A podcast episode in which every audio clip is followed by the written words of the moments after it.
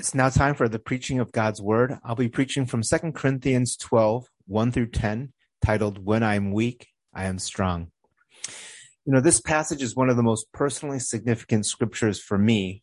Verses 9 and 10 are actually one of my life verses, verses in the Bible that have formed and defined a lot of my life. Throughout my life, I've struggled greatly with deep insecurities, anxiety and depression, sexual addiction, among many other things. I can't say that I will ever get over my sin uh, in my lifetime. These struggles will always be a part of my life in some form or another. But this is why I can say that the message of Jesus Christ, his redemption of my sins on the cross and his restoration of my life and my reconciliation with God is truly good news to me. This is not only the case for me, this is also for all believers in Jesus Christ. Amen. The gospel is for all people who are weak and addicted to sin.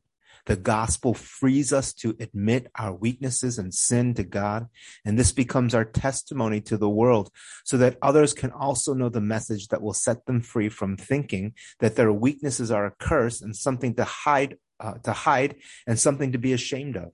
As we learned last week from 11 verses 13, 16 to 33, Following Jesus includes embracing situations that make us feel our true weakness. 2 Corinthians 12, 1 through 10 is actually a continuation of Paul's explanation of this. Chapter 11, verses 16 through 33 focused on Paul's wide range of experiences when he suffered greatly discomforts, conflicts, pains, and dangers. Today's passage is a little different in that it focuses on two specific experiences a supernatural encounter and a thorn in his flesh. Go ahead and find the scripture in your Bibles and then I'll read it. And it'll also be on the slide in front of you for you to read along with me. This is God's word. Second Corinthians 12, 1 through 10. I must go on boasting. Though there is nothing to be gained by it, I will go on to visions and revelations of the Lord. I know a man in Christ who 14 years ago was caught up to the third heaven whether in the body or out of the body, I do not know. God knows. And I know that this man was caught up into paradise, whether in the body or out of the body, I do not know. God knows. And he heard things that cannot be told, which man may not utter. On behalf of this man, I will boast. But on my own behalf, I will not boast except of my weaknesses. Though if I should wish to boast, I would not be a fool, for I would be speaking the truth. But I refrain from it, so that no one may think more of me than he sees in me or hears from me. So to keep from becoming conceited because of the surpassing greatness of the revelations, a thorn was given me in the flesh, a messenger of Satan to harass me, to keep me from becoming conceited. Three times I pleaded with the Lord about this, that it should leave me. But he said to me, My grace is sufficient for you, for my power is made perfect in weakness. Therefore I will boast all the more gladly of my weaknesses so that the power of Christ may rest upon me. For the sake of Christ, I am content with weaknesses, insults, hardships, persecutions, and calamities. For when I'm weak, then I'm strong. Amen. Paul's main message from 2 Corinthians 12, 1 through 10, which is the one thing for us, is this.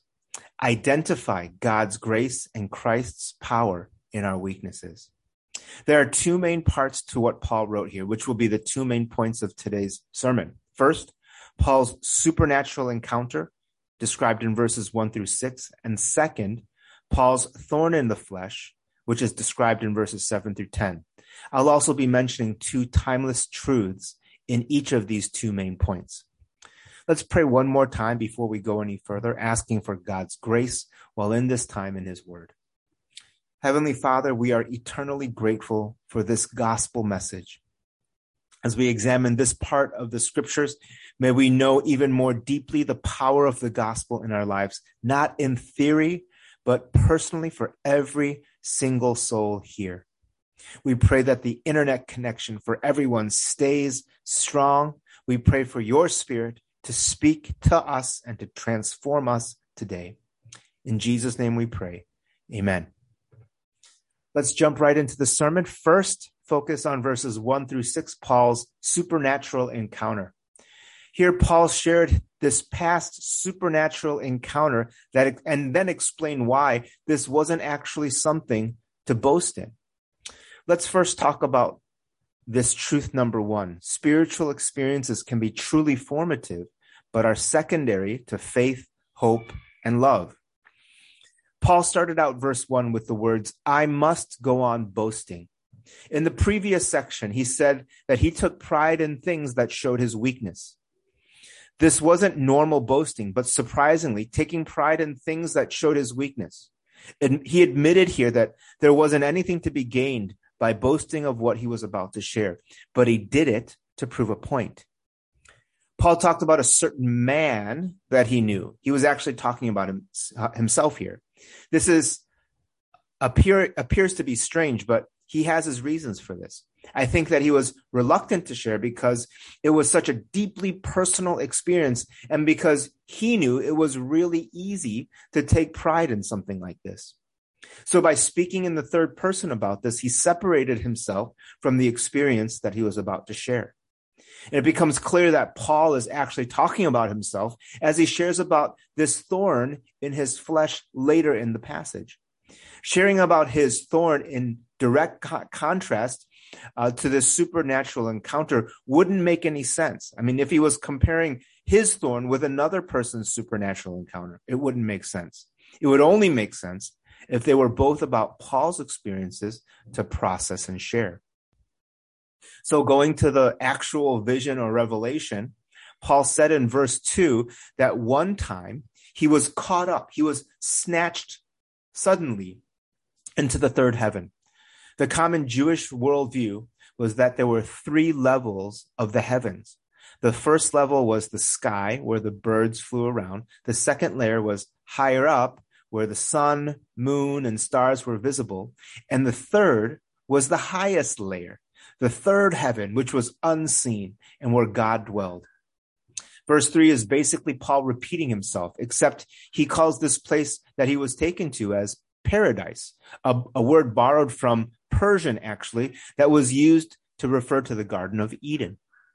This supernatural encounter was so out of this world that Paul didn't know whether he was having a vision or whether he was actually physically transported. But in verse 4, he said that God spoke to him while there. He spoke to him, but Paul was not allowed to repeat the contents of what he heard. Here he shared that it happened, but we actually still don't know what he actually heard. So now this was certainly a meaningful experience for Paul. God must have revealed something to Paul that had some purpose in it. But he, but Paul faithfully kept the entire experience a secret for the last 14 years and only shared it now to make his point. What Paul said in verse 1 is what is what's important here. There is nothing to be gained by boasting in this. These days, all sorts of people boast about their supposed supernatural encounters with God. You can see all kinds of these stories littering bookstores and the internet and YouTube. In contrast, for Paul, he knew there was nothing to be gained by boasting of his experience. Even though this trip to the third heaven was undoubted, undoubtedly a pretty awesome experience, according to Paul, there were a lot of things that were actually better for personal and corporate faith development. To explain a bit more, I want to point out something specifically that Paul wrote in, a pre, in his previous letter to the Corinthians. This is from 1 Corinthians 13, verses 1 through 3, and then verse 13. If I could speak all the languages of the earth and angels, but didn't have didn't love others, I would only be a noisy gong or a clanging cymbal if I had the gift of prophecy and if I could f- understand all of God's secret plans and possessed all knowledge, and if I had such faith that could move mountains but didn't love others, I would be nothing. If I gave everything I have to the poor and even sacrificed my body, I could boast about it. But if I didn't love others, I would have gained nothing. Three things will last forever faith, hope, and love. And the greatest of these is love. You see, the Corinthians were swept up in these kinds of super spiritual experiences like speaking in tongues, prophetic messages, healings, and other, other miracles. And this was probably what made those false apostles so appealing to them too. But Paul was telling them that spiritual experiences can be truly formative, but are secondary, actually, to faith, hope, and love.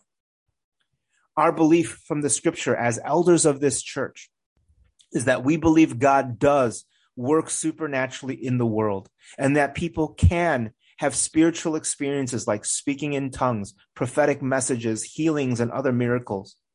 But these are only a small part of the much, much bigger picture of following Jesus. Sound, strong, solid faith that is grounded in the Bible, living real hope in Jesus and following Jesus, being focused on Jesus. The steadfast love for God that is expressed in obedience and serving others. These are of highest value to possess, according to Paul. Let me move on and explain the wisdom of this truth as we look at verse, verses five and six now. What Paul pointed out here is this truth number two. We are prone to take pride in our perceived strength and previous experiences. In verses five and six, Paul said that it would have been very natural for him to boast and very easy for him to impress the Corinthians by sharing about this vision in Revelation. Instead, he said this I refrain from it so that no one may think more of me than he sees in me or hears from me.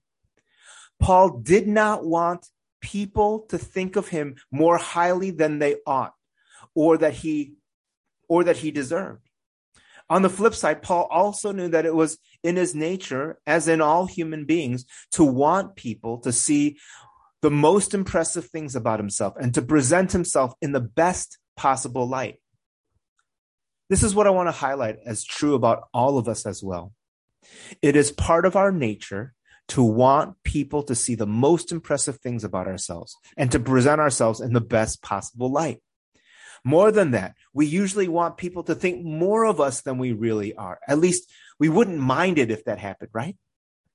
This is why we want to make sure people notice our strengths and know about our experiences that would bring admiration or jealousy from others. This part of human nature is most evident on social media, isn't it? I don't mean to slam Facebook, Instagram, or TikTok, depending on what generation you are. I think that these social medias can be useful to keep in touch with people and to create beneficial or encouraging content. But the reality is, is that people also use these platforms to promote themselves, sharing about experiences that they can boast about or presenting themselves in the most flattering and self-exalting ways. I actually get amused by these those videos. Have you ever seen them of social media fails or behind the scenes of of what actually it's really like to take those videos or photos? It's not really as glamorous as it seems, or it's just flat out fake. And there's plenty of research out there that detail how mental health is negatively affected by getting caught up in the comparing game on Facebook, Instagram, and TikTok. Our bodies don't look as buff as that. Our holidays don't look as luxurious as that. Our houses don't look as beautiful as that. Our hangouts don't look as fun as that. Our brains are not as witty as that. You see, we are prone to take pride in our perceived strengths and previous experiences. It may not be social media, but there are plenty of other perceived strengths and previous experiences that we can take pride in or make us think that we're better than others. Be honest with yourselves and with God here, friends. We might have experienced significant success in our careers. We might have lo- we might love attention and admiration because of our musical, athletic, speaking, or academic talent that we have. We might even humble brag because we know the Bible better. We serve in church better, or we talk about spiritual things better. Actually, all of these things are okay in and of themselves, but in our sinfulness, we twist these good things and make them points of pride or conceit. So, first, we talked about Paul's supernatural encounter, how it was a genuinely extraordinary experience, but that still something was that, but still something that was secondary to more important matters like faith, hope, and love. We are easily tempted to take pride in these perceived strengths and previous experiences. Now we'll we'll talk about another part of Paul's life, something that was actually even more important and significant. So let's focus on verses 7 through 10, Paul's thorn in the flesh. Here, Paul shared about his thorn in the flesh and concluded by declaring that he was actually truly strong in Christ in light of his weaknesses. Let's talk about truth number three. God is in control and cares about us, which is why he puts thorns in our lives. In verse 7, Paul wrote a cause and effect statement. A thorn was given me in the flesh, that's the cause, which kept me from becoming conceited. That was the effect. As he said just now, he was aware of his propensity to take pride in his perceived strengths and in his previous experiences because they were admittedly surpassingly great. Paul also had this thorn in his life, which he interpreted as something God put in his life to prevent him from getting too puffed up with pride. It's fascinating, actually, to think about this thorn in his flesh. First of all, Paul did not specifically identify what this thorn was. So there's been a lot of speculation and guessing from scholars throughout the last 2,000 years. But the bottom line is that we just don't know. And maybe that's a good thing because it makes it all the more relatable to everyone else. We can all relate to things in our lives that cause us pain and make us feel weak. Amen. Second, Paul said that this thorn was literally a messenger from, of Satan that constantly harassed him. So on one level, the source of this was from Satan himself. It was some kind of evil that definitely made Paul feel weak and even tempted him to sin against the Lord Jesus. Perhaps it was even something that led him into sin. Using the terms we talked about last week when referring to how people change, the thorns were the heat, the situation that caused bad fruit to come out and bad roots to be exposed in Paul's life. Notice that Paul doesn't make this as an excuse to sin, like he's blaming Satan or something, but he's saying that at one level, this is a way that Satan attacked his faith and sabotaged his obedience to the Lord. But on another level, Paul attributed his thorn in the flesh to Jesus himself. When he wrote, A thorn was given me in the flesh, in verse 7, the original language of the text hints at divine origin. And then in verse 8, he wrote, Three times I pleaded with the Lord about this, that it should leave me. Paul looked at the Lord as the one who put this in his life and could take it away from his life. Thus, although Satan had some influence, has some influence in the world and in the lives of human beings, God is absolutely sovereign. This means that he, he is in direct control of everything that happens in the world. He is responsible for everything that happens. And he has a purpose for everything that happens in the world and in the lives of human beings. And the most, and most of this is way beyond our ability to understand or fathom. But this doesn't mean that we're not allowed to wrestle with these difficult questions. We should. Why does God allow pain and suffering in the world? There are no easy answers to this question. The Bible doesn't provide a tidy explanation, but instead provides narratives of real life that help us process how we can trust God in the midst of pain and suffering in our world. A perfect example of this is the narrative of Joseph from Genesis 37 through 50 almost murdered by his brothers, sent into, sold into slavery by them, falsely accused of sexual assault from his, by his employer, imprisoned and forgotten in jail for years. He suffered a lot. But the Lord placed, in, placed him in Egypt to save an entire civilization for, uh, during a famine, which led to a reunion and reconciliation with his family, and more importantly, opportunities of repentance for the family of Jacob, which led to Israel becoming a thriving nation in Egypt. And this was all part of God's sovereign plan and covenant of grace. So let's connect this to some, to us personally here. Do you know what helicopter parenting is? It's a term that describes parents who hover over their children like a helicopter because they, they want to protect their children from pain and, and disappointment. It comes from a place of love and desire for their children to succeed, but it actually uh, is negative. It's overprotecting and over controlling them. Some parents have actually even taken it to another level called um, something called bulldozer parenting. Now, parents, what they do is they directly intervene to remove all obstacles and challenges from their children's lives, like a bulldozer. And the consequences to such parenting from, from their children's lives um, are, are, are proving very harmful. Children become psychologically fragile. They become afraid of failure. They've been found to be unable to cope with natural consequences of life. God our Father is the farthest thing from a helicopter or bulldozer parent. What Paul says is that as believers in Jesus, we have a heavenly Father who loves and cares for us perfectly. Just as Paul's heavenly Father put this thorn in his flesh to keep him from being conceited, our heavenly Father as well puts thorns in our lives because he doesn't want us to become proud and dependent upon ourselves.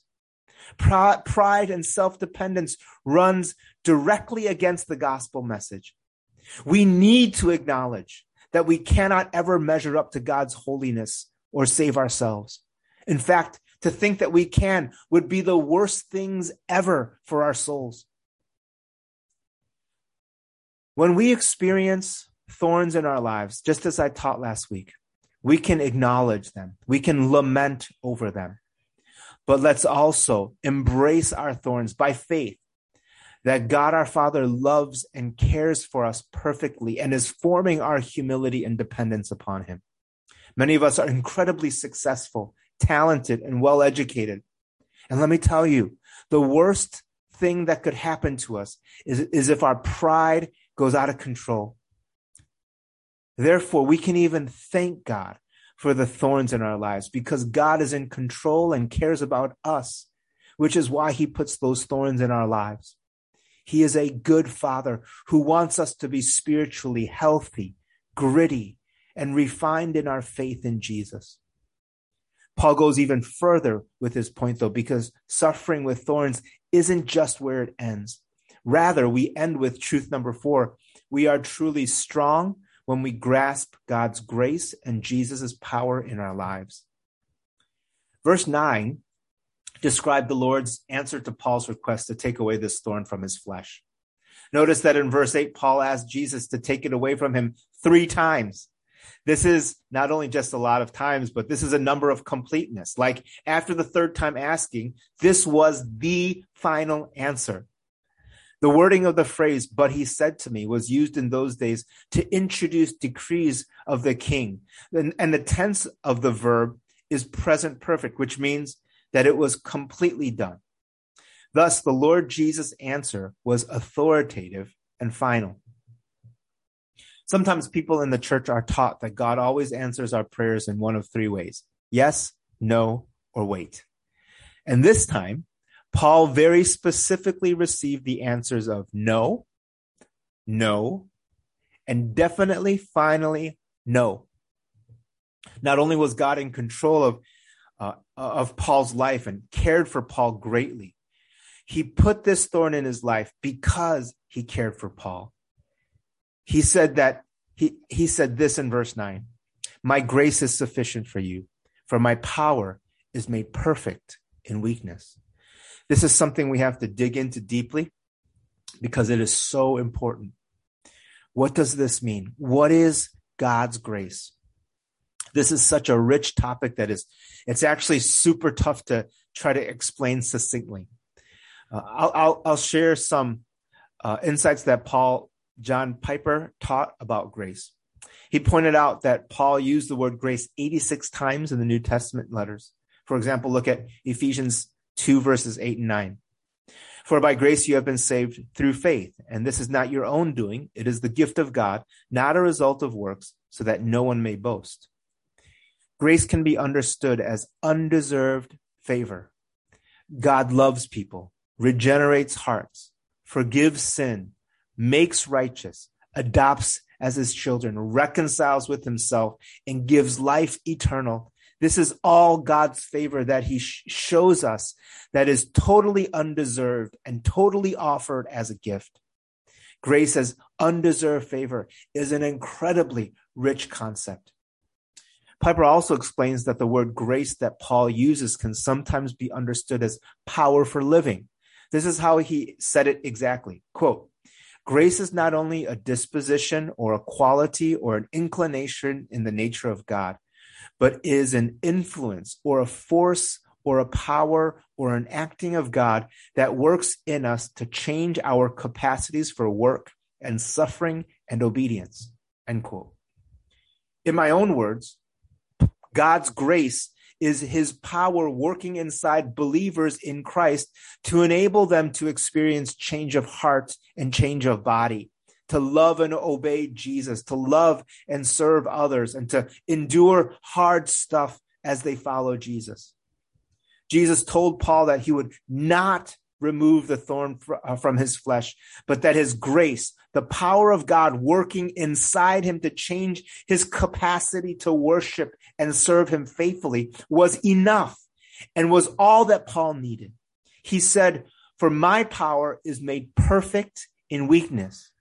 What Jesus meant was that in Paul's weakness, God's grace completely filled whatever gap existed. As a result of this tough discipleship process, this refining fire, Paul could conclude, Therefore, I will boast all the more gladly of my weaknesses, so that the power of Christ may rest upon me.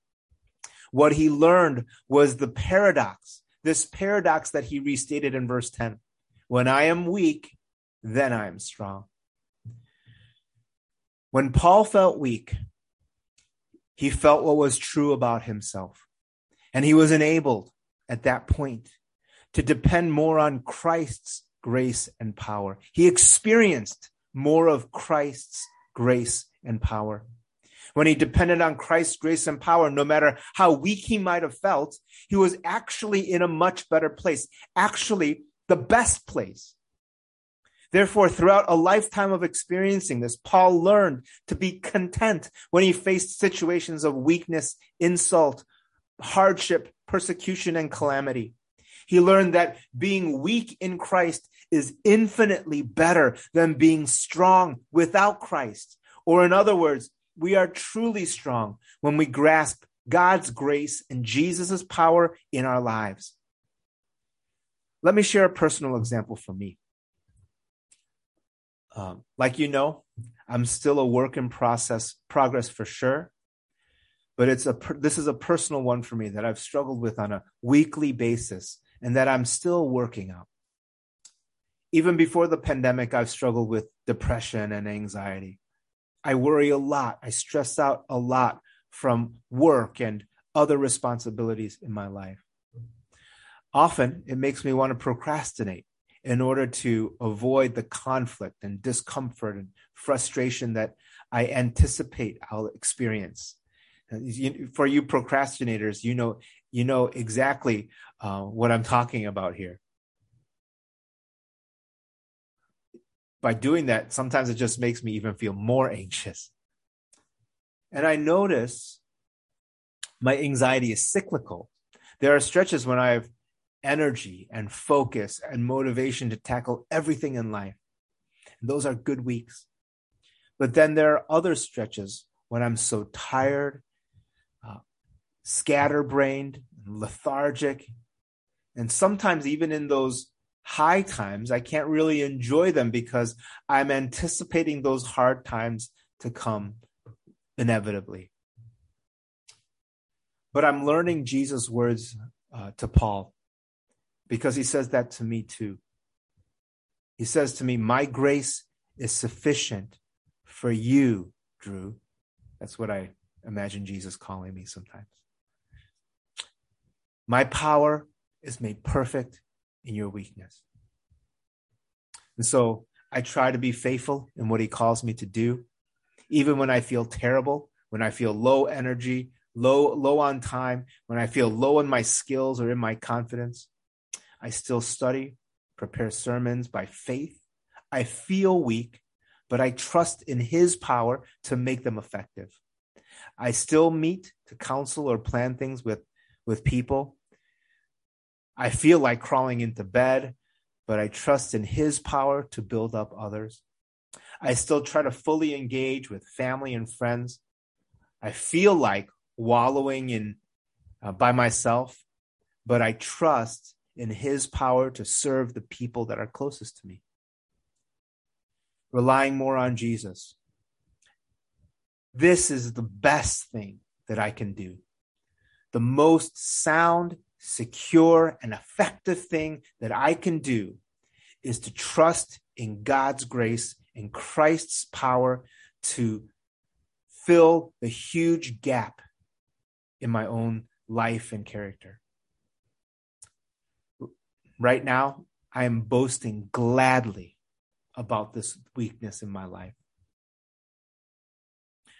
What about for you? How would you fill in the blanks? Jesus says to you, My grace is sufficient for you. Insert your name. My power is made perfect in blank. Insert your own specific weakness. Brothers and sisters in Christ, let's put ourselves in the process of learning to be content in weaknesses, insults, hardships, persecutions, and calamities that we face. There's so many of us struggling with sad news and tough circumstances these days.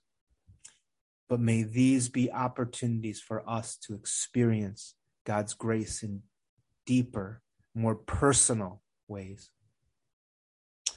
Friends who are not followers of Jesus, can I tell you that the thorn that you are feeling in your life right now is an act of your loving Father calling you to stop relying on yourself, but to start trusting and depending on Him. The gospel that I'm preaching to all of us today is that God sent His Son, Jesus Christ, to die on the cross for you. God loves you, regenerates your heart, forgives your sin, makes you righteous, adopts you as his child, reconciles you to himself, and gives you eternal life uh, when you trust in him. What that means is all you all you're doing is simply receiving this gift of God's grace that he offers. Receiving this gift is simply by trusting in Jesus as your King and Savior. And if this is the step that's, that God is calling you towards today, praise God. Make sure that you share with someone who can affirm your faith, can help you with next steps, and who can celebrate with you. Lastly, this is how we care and, and minister to people around us as well. This is how we ought to function as a church, never interacting like everything is always fine with our lives, but letting that ugly weakness be seen so that we can receive reminders and reinforcement that God's grace is sufficient for us. And so that we can remind and reinforce this to others who are also struggling with their own ugly weaknesses. This is also how we are to witness to non believers around us too, because the gospel is not, I am a good person or I have it all put together. But Jesus is the one who gives me grace and power in my messed up life. This is what the world needs. And so we first talked about Paul's supernatural encounter in verses one through six, genuinely extraordinary, but still not as significant as what we then talked about. Paul's thorn in his flesh in verses seven through 10. God is in control and cares about us, which is why he puts thorns in our lives. And what we must learn is that we are truly strong when we grasp God's grace and Jesus' power in our lives we can identify God's grace and Christ's power in our weaknesses. Now let's move on to the life application. Uh, these are the next steps that we can take in light of Paul's message in 2 Corinthians 12, 1 through 10.